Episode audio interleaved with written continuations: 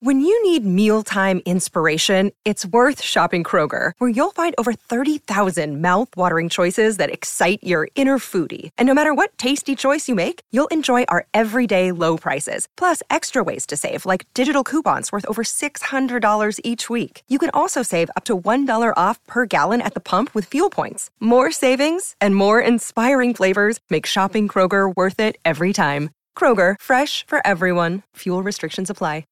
At Evernorth Health Services, we believe costs shouldn't get in the way of life-changing care, and we're doing everything in our power to make it possible. Behavioral health solutions that also keep your projections at their best? It's possible. Pharmacy benefits that benefit your bottom line? It's possible. Complex specialty care that cares about your R O I? It's possible. Because we're already doing it. All while saving businesses billions. That's Wonder made possible. Learn more at evernorth.com slash wonder.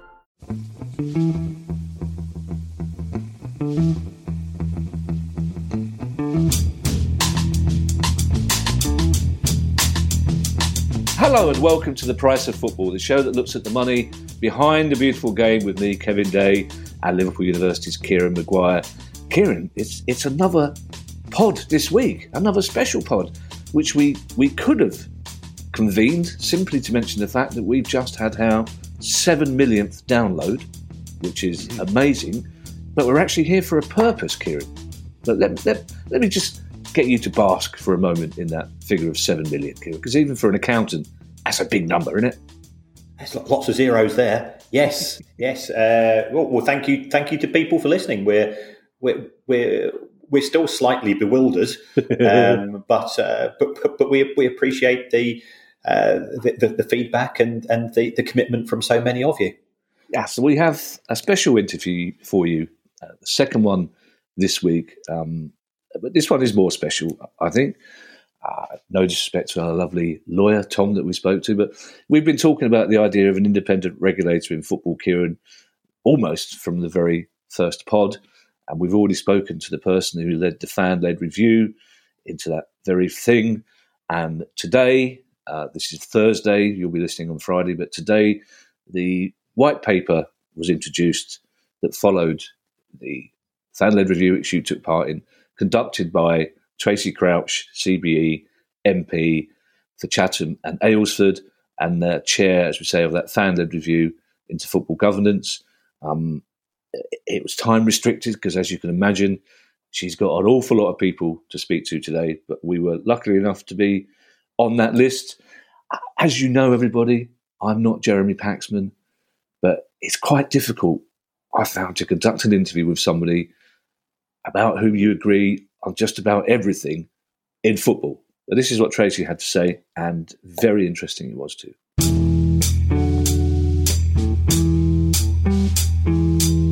Tracey Crouch, thank you so much for joining us. And first of all, congratulations on your recent wedding and your even more recent C B E. Who did you receive your C B E from? Which member of the royal family? Uh, rather wonderfully, I received it from Princess Royal, uh, who I've met on numerous occasions through various sporting events. And so it was actually, it felt quite weird being formal uh, with her, because I normally meet her in a lot more sort of informal circumstances. And unsurprisingly, we talked about sport. Of course, yeah. And apparently she's very funny as well, I hear. She is very funny, yes. Yeah. And uh, she's lovely. And she's a genuine person. She's genuinely very enthusiastic about sport, particularly Olympic sport. Um, but she gets it. She she watches and uh, reads you know, about developments in all sorts of different sports. Yeah, Kieran and I often speculate who's going to hand us our medal, but it might be some time before that happens, Tracey. In the meantime, uh, to business, uh, congratulations as well, I suppose, because Uh, the white paper is here. Your fan-led review was completed in November twenty twenty-one.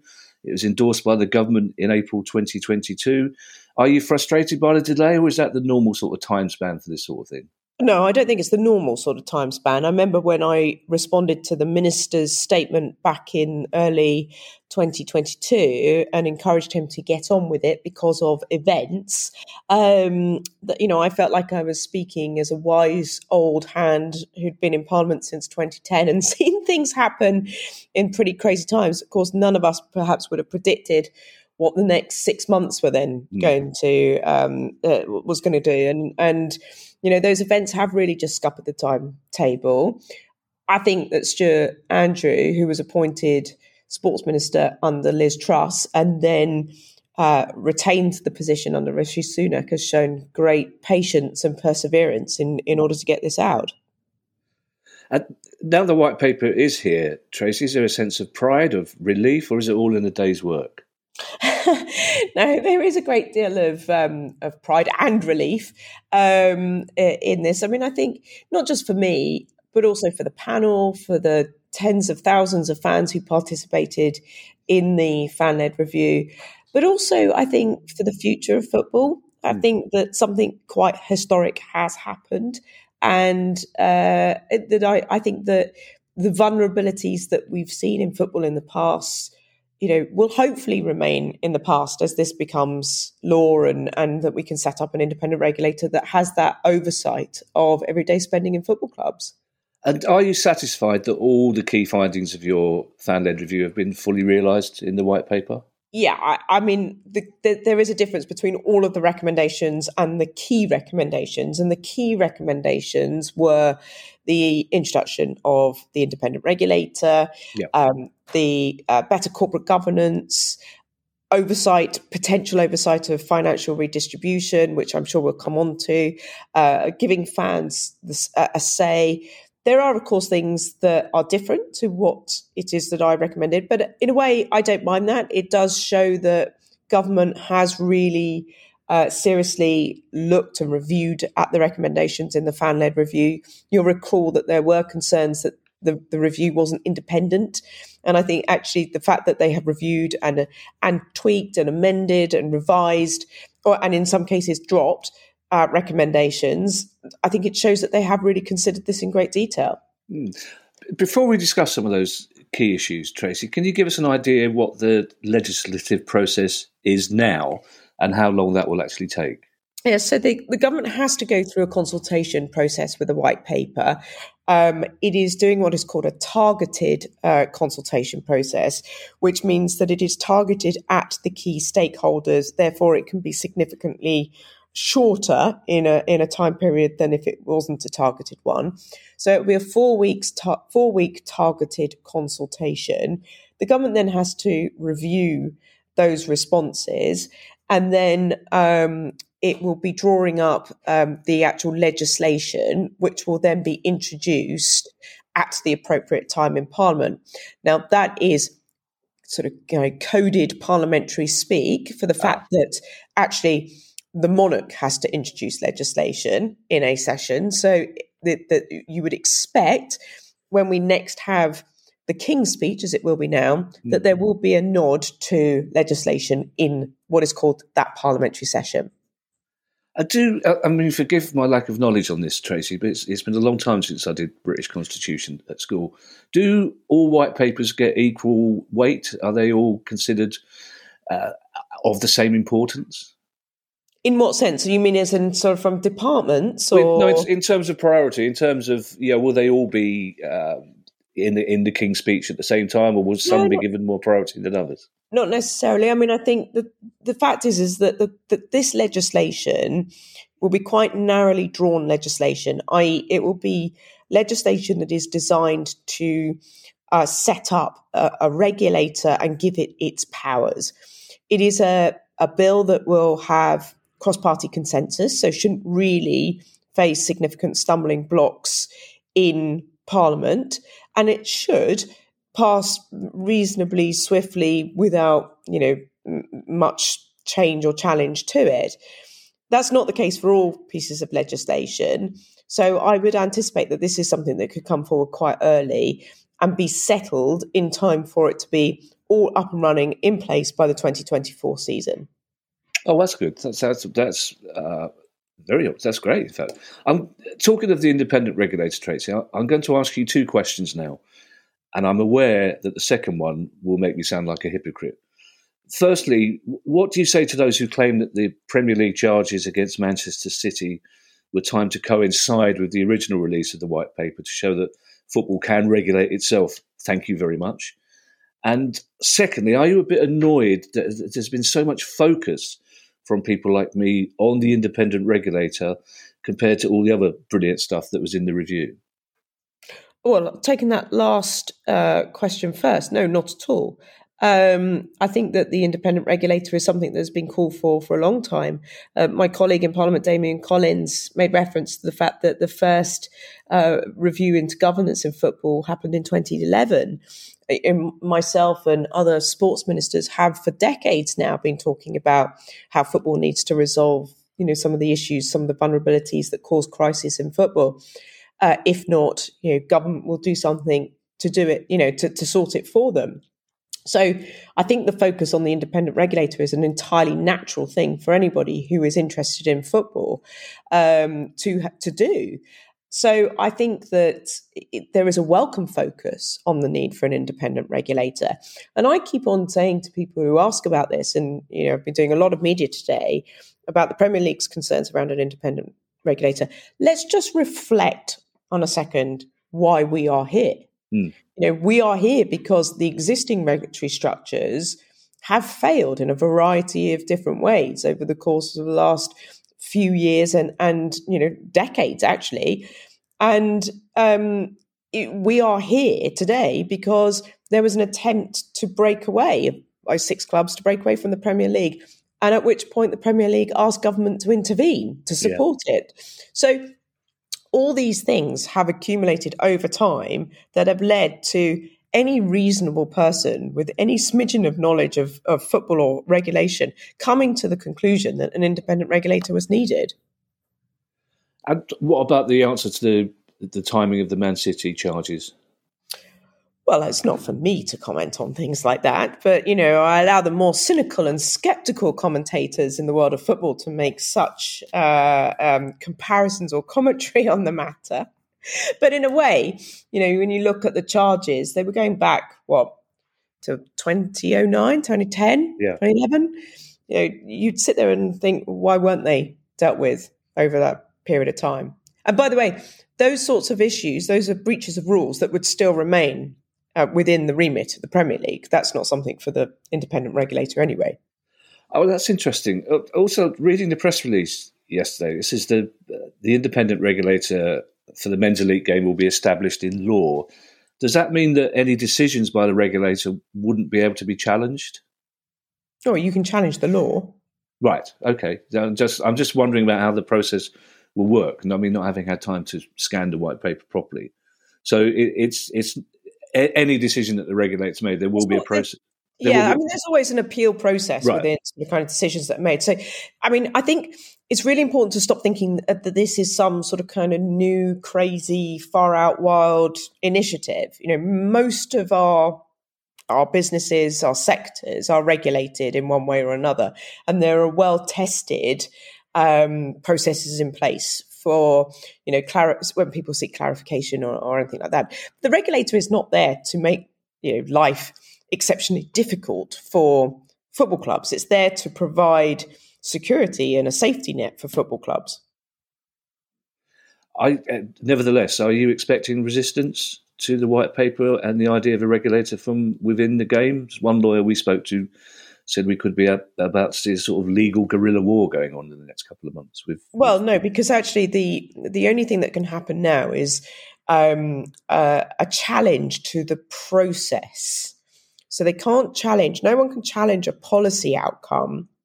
They can only challenge the way that that policy outcome was reached, that is via means of judicial review.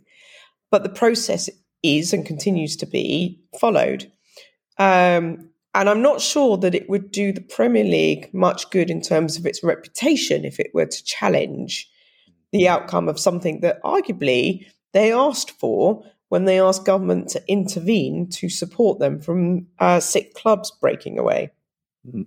I'll come on to the, the potential Super League in a moment, but for me, Tracey, what we've seen happen with the charges against Birmingham this week, what we could see happen to Southend next week, indicated that the White Paper's planned changes to the Owners and Directors Test are an urgent priority. Tell me a little bit more about what those changes are, and particularly about the notion of integrity tests and real-time financial checks. Yeah, so I, I think, again, we're not reinventing any wheels here. Um, we're just applying what how it happens in other businesses to football. Uh, and the white paper does go into more detail about those kind of tests.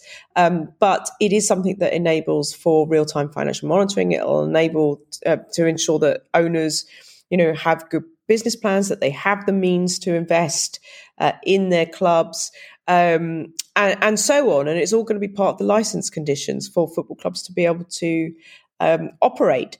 So I think that, you know, it really stresses and stretches the owner's test, but it also will have a, a review aspect to it. So at the moment, under the current rules, you know, if somebody commits some sort of criminal activity, then they can still continue to be an owner of a football club. Mm. That was, you know, this won't be the case going forward. Um, and I think, you know, we've seen examples of that over the years where uh, an owner has has done something criminal um, and and nothing has changed. And the, remember, the only way that Abr- Abramovich was forced out of Chelsea was the fact that we had we sanctioned a regime. So, you know, I think that um, uh, it's going to be really interesting in how, how it evolves. But again, I don't think it's going to be something that puts off good investors in, in football clubs in, in the English pyramid. I'd like to bring Kieran in here, if, if I may, Tracey. Kieran, I, I would be interested to hear what you think about the new owners and directors rules, but also what you think of what seems to me as a layman, if, I wouldn't say radical, but a fairly decent financial redistribution suggestions, the sort of thing that we've been asking for since the very start of the pod. Um, I think it's it's addressing what, what we've said on many occasions, that the identification and, and the acknowledgement that there is there, there are cliff edges, not not only between the Premier League and the Championship, but also between the Championship and League One, and, and also between League Two and the National League, um, and anything which which addresses this on a holistic basis uh, is is to be encouraged. So yeah, I'm. Uh, I'm, I'm absolutely chuffed to bits with what I'm reading. I've got, I've got the white paper here in front of me, and I'm, uh, I'm, I'm getting out my highlighter and go, oh, uh, that's that's good. Yeah, it's it, it's it's it's progressive. It's it's not going to be a burden in terms of compliance, in terms of the efforts that individual clubs uh, will will have to to undertake, um, and it will encourage people to act in in a more sensible manner. You you should be having business plans It, at, at this level of business. So it's simply effectively codifying what is, what is good business practice, which surely has got to be encouraged. And also, Tracey, what I like about it, love about it really as a, as a long-time football fan, is it, it kind of recognises in law that most football fans are sensible people who should be allowed to have a say in matters off the field at the club that they've supported for years, things like, you know, name changes, badge changes, kit changes, stadium changes. That's it, it's quite a big thing to admit that. I think that's brilliant. Yeah, I think it's an acknowledgement that actually fans are an integral part to the success of the football club. And, you know, remember seeing all those posters that were held up by fans during the E S L of, you know, football is nothing without fans. And that's absolutely true. And, and you know, and but then football um, sorry, communities are nothing without fans and football clubs. And, you know, we saw the outcome uh, of the devastating impact that Bury um, football club going had on the, its local community. And I think that's when people started to understand why football was important. You know, there was a real shift, I think, in Parliament um, around politicians talking about football. I mean, you've had people like me and others who are football fans who somehow manage to weave their love of the, foot, of the sport and their club into almost everything that they do. But others would just sort of kind of raise an eyebrow, not really understand why it was important. And then Bury happened and people were like, oh, we we get it now. We mm. understand it's not just about, you know, ninety minutes on a pitch with players rolling around pretending they've just been shot by a sniper. You know, it's actually a much, much greater thing than that. And I think that once, um, sadly, you know, it was, I mean, it's, it, it was a tragedy for all involved in Bury, but it really changed people's minds here uh, in Parliament about why something had to be done. Well, that, it's really interesting as well to see in that uh, official government press release that both Bury and Macclesfield were cited as examples of uh, exactly why something needed to be done, so which is small consolation for those clubs. But also the press release talked about, I think, sixty-six clubs that have been into administration since the first review. I mean, it, it's it's an acknowledgement that something has been badly wrong for quite a long time, isn't it? Yeah, it is. I mean, my, my worry is, is that, you know, you guys have built a really successful podcast on the back of financial failures no. uh, and vulnerabilities in football. Um, and, you know, the white paper and its implementation could mean the end of this podcast. Oh, my Lord. Do you know what? We haven't thought that through, Tracey. I think we should we should stop this interview right now. You're a damaging... Start a counter-campaign. You're, you're a, a, a dangerous radical seditionary. This is not, this is not good enough. I'm Maoist. I'm a Maoist remember. Yeah, who was it who called you a Maoist? Angus Kinnear. Angus um, Kinnear. I, yeah, I'd quite like a badge. That must have been a proud moment for you to be called a Maoist. Um, and this, when you talk about the, the Super League, this... could spell the end, couldn't it, for any potential English club involvement in a European Super League? It's not could, it would. Good. Um, you know, and I think that's, you know, that one's one of the key asks for the Premier League when they face the the threat of the breakaway um, of government, and, and this certainly delivers on that. Uh, will there eventually be an independent regulator for the Women's Elite game as well? That I don't know. Um, the uh, there's a women's review going on at the moment, rightly so. We've seen a, a phenomenal growth uh, in women's mm. football, professional women's football. And um, much of that is tied into the men's uh, elite game as well. So there is concerns uh, which were raised by fans during the consultation process about, will the women's game make the same mistakes that the men's game has made? Is there a way of enhancing and growing the women's game in a different way? You know, do the structures need to be put in place? And that's something that Karen Carney is is looking at, uh, following on from the recommendation that I put in the review to have a separate review into women's game. And I believe that will report at some point during twenty twenty-three. It is an important question to ask, and there's lots of different uh, ways of, of, you know, looking at the future of women's football. So I think, you know, Karen's doing a, a great job um, looking at these issues, and it'll be interesting to see what she comes up with.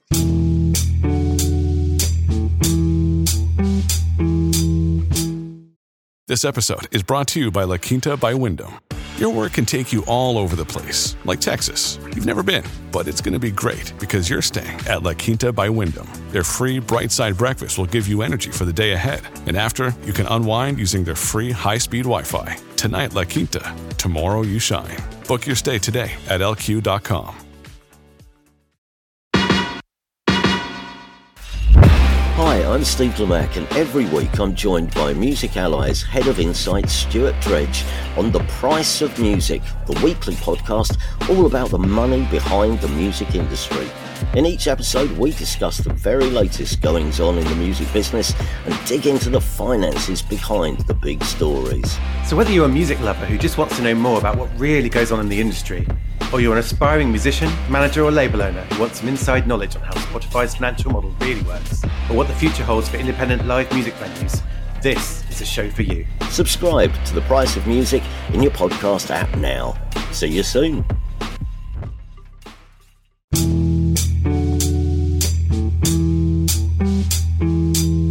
Unfortunately, Tracey, we've been speaking to a lot of women in football, both players, coaches and broadcasters recently, and there are quite a few of them who worry that the same mistakes have already been made, that you already have four elite clubs that are kind of uh, dominating the game, winning everything. The money, the sponsorship is heading towards them already, and that the distribution model in women's football isn't as good as it should be, considering it's almost coming from a standing start. Yeah, and I get those concerns, and those were concerns that were raised um, as well. But in a way, you know, as somebody who was banned from playing football when they were little, I also welcome the the, the fact that we're having these discussions now. Yeah. Um, you know, I mean, wasn't it amazing that during the January transfer window, Alessia Russo's potential transfer to Arsenal was leading, yeah. you know, some of the running commentary. And I just think, they think, wow, you know, that's that. That's never happened before. Um, and so it's important that we remember that there is a growth happening. Let's embrace that growth. Let's make sure we, that we have the right structures in place so that, you know, there is a, that there we there isn't necessarily the same mistakes going forward. Yeah, and yet at the same time, there are still schools that won't let girls play football. It's outrageous. There is pretty, yeah. I mean, it's pretty extraordinary, and and um, but that there's a whole different podcast on what we need to do in terms of um, kids and P E and girls and football. Yeah, I, finally, Tracey, because we're aware that there are time limitations. You've had uh, fulsome praise from the Prime Minister, the Culture Secretary, and the Sports Minister, which you would probably expect, but you've also had Uh, an absolutely wholehearted uh, endorsement from the Football Supporters Association. And that bit must make you very happy, because essentially it's a Football Supporters Association and people like us that this legislation is for, isn't it? Yeah, uh, yeah, absolutely. Football supporters throughout the pyramid, into non-league, into grassroots, um, you know, I, I, they've been fundamental to the development of these proposals.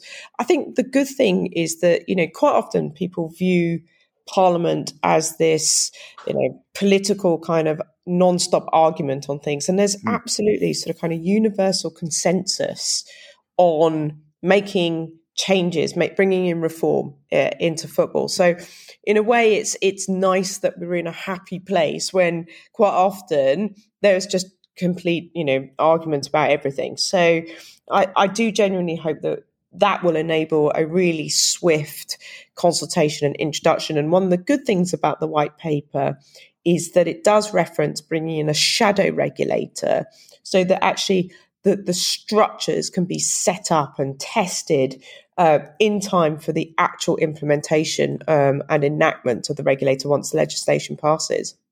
Is there a worry? I, was, I meant to ask you this earlier, talking about the independent regulator. Is there a worry from uh, those people who are so resistant to the idea that the very notion of whoever's appointed, that their independence is called into uh, doubt? I mean, we've already seen that with the person who may be leading the Man City inquiry. People say, well, he's an Arsenal fan, so he can't possibly be independent. Does that mean you have to look for somebody from outside the game, do you think?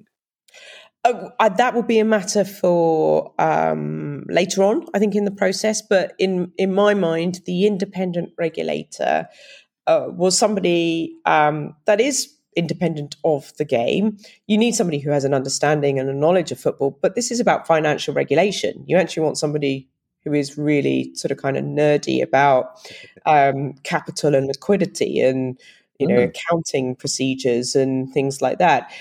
It doesn't really matter who they support, um, if they support anybody at all. Um, you know, that's that's not necessarily of an, uh, of interest. Um, but it is, you know, you do have to have a step removed, I think, um, in terms of government.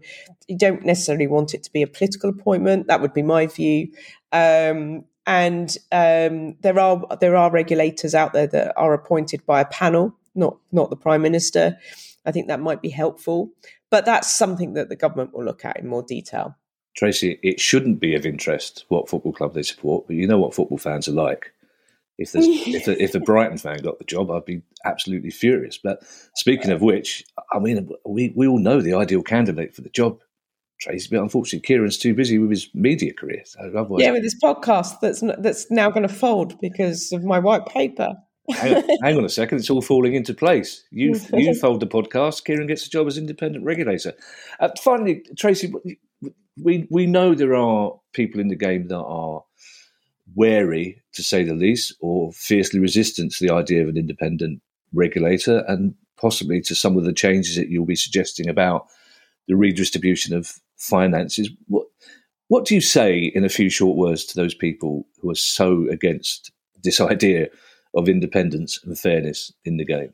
Well, what's really interesting is that um, a lot of people are not as hostile to the idea as that is perhaps being made out. There oh. are some very vocal commentators uh, on it, for sure. Um, but the Premier League itself has been quite muted. Um, it, it's certainly publicly muted uh, on these on, on today's announcement. Um, the uh, many of the individual clubs within the Premier League have engaged privately uh, with civil service, with myself, and indicated a, a, a support for, for a regulator. Um, and so you do sort of kind of often wonder why, uh, what, you know, what is behind people's mm. hostility to the regulator? Is it because they perhaps they might uncover things themselves? You know, I, I, I just don't know who these exceptionally hostile people are and, and, and why they are so hostile. Um, but, you know, that's for them to to worry about. The fact is, is that other football authorities, the F A, the E F L, engaged very positively and proactively in the process um, of both the fan-led review and then subsequent discussions with government on it. Um, that hasn't necessarily been the case um, with the Premier League. And um, we are where we are because of failings in some of the, the authorities, both Premier League, E F L and F A. So I just sit there and sit there and think, ref, you need to reflect, pause and reflect as to why we got to this position in the first place. It's really interesting to hear you say that, um, Tracey, that there has been engagement and approach from Premier League clubs and the E F L, because the perception certainly is that there is a large degree of unified opposition to this. So maybe it's just that the one or two people who are against it have better contacts in the media than the, the people that are generally supportive. I think that's probably a fair comment. Um, you know, quite often when you do um, hear somebody go into um, the studios, you know, you, my phone buzzes, and I'm sure other people's phones buzz to say, I just want you to know that is not our our view, or that is not the view of um, the collective X Y Z, you know. So, um, but it is very difficult, I think, to have a collective view on, on some of these issues. Um, but I just don't, I, you know, I, there there are some people that are very keen to um, to have their voices heard, um, but I, I stand by the point that I don't think that it, they always represent um, the entire, um, well, in, in many circumstances, the entire Premier League. Tracey, thank you very much for talking to us. Uh, hopefully when the legislation is enacted, we can talk again and uh, share a glass of virtual champagne over the airwaves as we celebrate uh, what I think is a remarkable piece of potential legislation. Um, you must, as we say, be very satisfied. It's been a long, long process involving a lot of people, but congratulations on getting it to this stage. Well, thank you. As I say, I'm just pleased for the fans that, you know, hopefully this will protect the future of their football clubs. Yeah, and, and now we'll sit back and wait for all those tweets saying, well, you, congratulate, you're just on her side, aren't you? To which I'll respond, yes. The price, of, the Price of Football podcast has been on your side right from the very start, just as we're on the side of the Football Supporters Association and, and all those fans who worry on a daily basis about the future of their club, uh, as Southend, Southend fans are doing as we speak. So anything you do to change that situation is welcomed by every genuine football fan, Tracey. Thank you again. Thank you.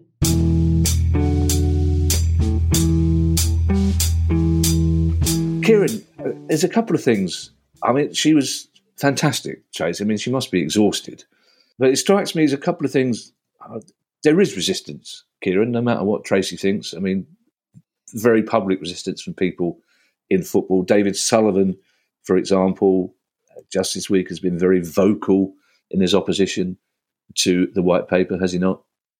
Yeah, and, and I found that quite strange because David Sullivan's been, been involved in, in two football clubs. The first of which was Birmingham City. He he sold Birmingham City to to someone where we didn't have a, a particularly robust uh, regime of uh, of scrutiny, and, and the person he sold the, the club to ended up doing time for money laundering. And you go, well, if if David's saying that all is well with the way that football runs itself and, and does that, that seems very odd. And, and then you've got to look at the second club he's involved with, which is uh, West Ham United.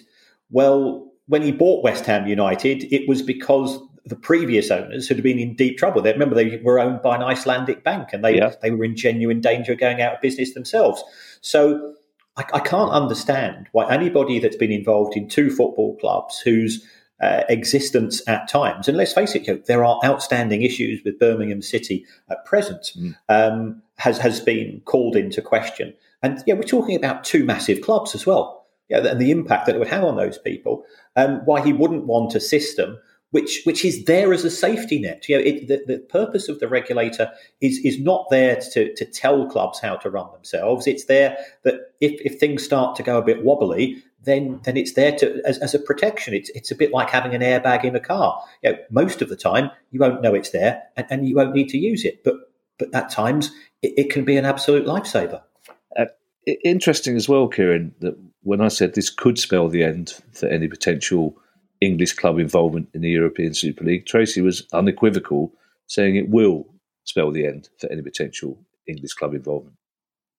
Yes, yes, and, and, I, and I, th- I agree with her absolutely theoretically. I mean, it could come to pass that Manchester United fans want to join the European Super League, and if, if that is the case, well, we'll let them go. But certainly from, from you know, I, I, I, as you know, I played for Trafford Cricket Club, I work mm. in Liverpool, um, there is absolutely zero indication from, from the fans of these clubs. And you know, I, I, I don't want to go into I'm a better fan than you mentality, uh, but you know, the lads I speak to are from Urmston and Gorton and uh, and Highton and, and Liverpool City Centre, yeah, and they are they are the local fans. I appreciate that some of the international fans might be more relaxed about Super League, but there's certainly no evidence of uh, any desire to to want to get away. And yeah, even when I talk to Liverpool fans, they say to me, "Well, if, if if we don't get into the top four of the Premier League this season, it's because we weren't good enough." And then, therefore, we shouldn't be in the Champions League next season. And we just fight and we move on and we try to improve uh, next season. And you know, they say it, it will make you know, part of the love of football is that it is competitive um, to an extent. You know, we know that there are huge gaps in terms of revenues between the, the big six and the other clubs, but there there is there is still an element of hope. And there is still this this broad sense of a meritocracy, which I think is something which should be cherished and preserved. I don't know where you get the time, Kieran. Well, I do know where you get the time because you get up at five o'clock in the morning for some bizarre reason. Um, but you've had more chance to look at some of the key issues in the white paper. I doubt if even you have managed to peruse the whole lot or found any small print yet. But what's uh, immediately struck your eye, and in particular, Kieran, as I hinted on the pod, I'd be very interested to hear what you make of the, I, I think, seemingly quite radical plans for financial redistribution in the game. Yes, I, I think first of all, there's an acknowledgement that the Premier League has been very successful, and, and that is there to be applauded. Um, and the, the, the Premier League clubs should be the major beneficiaries of that achievement. But there's no reason why, provided the money is not wasted, and, and that has been an issue historically at the lower levels of football. If, if it goes, if, if extra money is like given to clubs in the E F L and that goes straight through into uh, increased employment costs, increased spend on transfers, then I think that's that's not the right way to go ahead. Um, but read, reading sort of between the lines, um, I, I, I can sort of sense Uh, a sort of a, a three-tier approach to distribution. First of all, the government and the regulator it appoints doesn't particularly want to get involved in the individual bun fight between the Premier League and the E F L, because otherwise, it, it, it under the under the rules of blame game, it, it will always be targeted by both the Premier League and the E F L, because everybody, you know, if, if you're not satisfied with the whole deal, then then you're looking for a scapegoat, and that would become the regulator. Mm. And, and that wouldn't be good in terms of relationships. So I, I think the first thing that the regulators is likely to say is, right, we're going to let you two try to sort it out.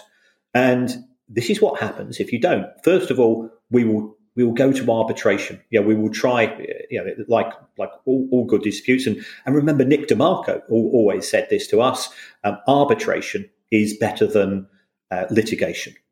Um, so we'll, we'll try to go arbitration. And if they can't sort themselves out through arbitration, this is what I anticipate. And, and this is this is something that, that we teach, uh, teach students. It's something called game theory.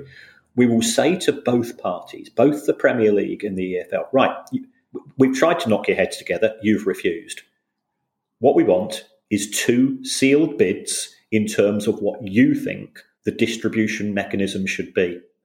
And then the regulator is going to look at those two bids and whichever one the regulator thinks is the most sensible will be the one that's applied. So this is this is actually going to, in theory, it's going to force both of those bodies, if it comes to this far, to, to actually say, well, you know, am I pushing for too much? Am I not prepared to give away enough? Um, and looking at the potential losses, if if that perhaps they don't reach an element of uh, goodwill. And you know, the, the E F L has said it wants twenty-five percent. It's it's not been prepared to budge. And part of the reason why it's not been prepared to budge is that the Premier League has never actually formally put anything on the table. There have been talks about presently the Premier League gives around about sixteen percent from from from the whispers that I get. I think it's willing to go up to, to nineteen. The, the the E F L wants parachute payments scrapped. I think the the, the Premier League, and again, I've I'm a little bit more sympathetic here, is saying, well, we're willing to compromise on, on parachute payments. You know, my personal view, for example, is, is that they are too high and they're too long. They should, you shouldn't need them for more than two years. And, and remember, we still have parachute payments in the E F L itself, so it would seem inconsistent to have them in the E F L and not the Premier League when, when the Premier when the E F L are the ones who are so opposed to it. Um, So you have both parties, they put together an offer, and it's going to be one or the other. And and what, what you find in, in any form of sort of sort of you know, business modelling is is that you get two scenarios which, which probably either aren't too far apart from each other, or one of them is such a load of old cobblers that it gets completely rejected and the other party wins.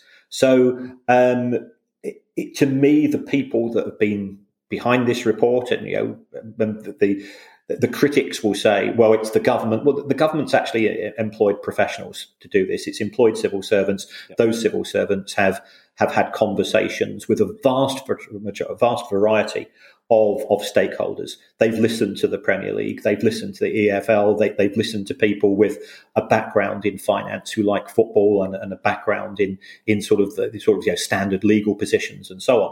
Um, and, and they put together, From from what I'm seeing here, is is is a comprehensive, measured and proportionate proposal. It's it's cross party. You know, th- th- th- this isn't a this is not a, a Tory party uh, a white paper or a Labour uh, white paper. White paper. It is one which has been led, in my view, by common sense. Um, and I, I don't think individual political parties can start to pick holes in it. And I don't. And there's no evidence that they would do anyway. I don't think there's any political mileage in doing so either. Do you? Really? No, apart, a- absolutely not. A- you know, apart, because apart from getting David well, Sullivan's vote at the next election, obviously. Yes. Um, I, I am starting to get slightly paranoid, Kieran, though, that all along you and Tracey Crouch have been uh, involving me in your cunning web of deceit. That the, right from the very first pod, your plan has been that Tracey will introduce a white paper that makes this podcast redundant, and then you will get the job as independent regulator. And I'll be outside the House of Commons watching you go in with a little bowl saying, "We'll tell jokes for money." Brilliant. Would you take the job? I mean, you're not going to get offered the job, Kieran. So I don't know no, what I'm asking. The job, so it but, is. But would you? Could you? Can you? Can you imagine the Baroness? How happy would the Baroness be if you were the independent regulator of football, Kieran? Uh, I, I think I'm. I'm the last person to to to. to Uh, be offered the job. And also, it's far better for me to be outside the tent throwing throwing grenades than inside. That's true. And so well, well, yeah, done I, for, I, well done for using that analogy rather than the more common one. Uh, I'll tell you who the last person to be offered the job is, Kieran, the Prowler. You'll be you're, ah, the, yes. You're the second last person to be offered the job. I think the Prowler. Will, yes. If the Prowler gets the job, we all know there's been a terrible mishap in the recruitment process. Uh, thank you to everyone who's donated to the pod via our Patreon page. If you'd like to make a small monthly contribution to the pod, um, go to patreon.com slash price of football. If you have a question you'd like answered on the show, email us at questions at priceoffootball.com. And Kieran and I would like to end, uh, and producer Guy would like to join us by thanking, and I know it's not seven million people that have downloaded. It's a large amount of people that have downloaded that many times, but thank you to each and every one of you who has listened to our pod, especially those people who listen on a weekly basis. We really do value your company and your feedback. Bye, everybody. Bye. The Price of Football.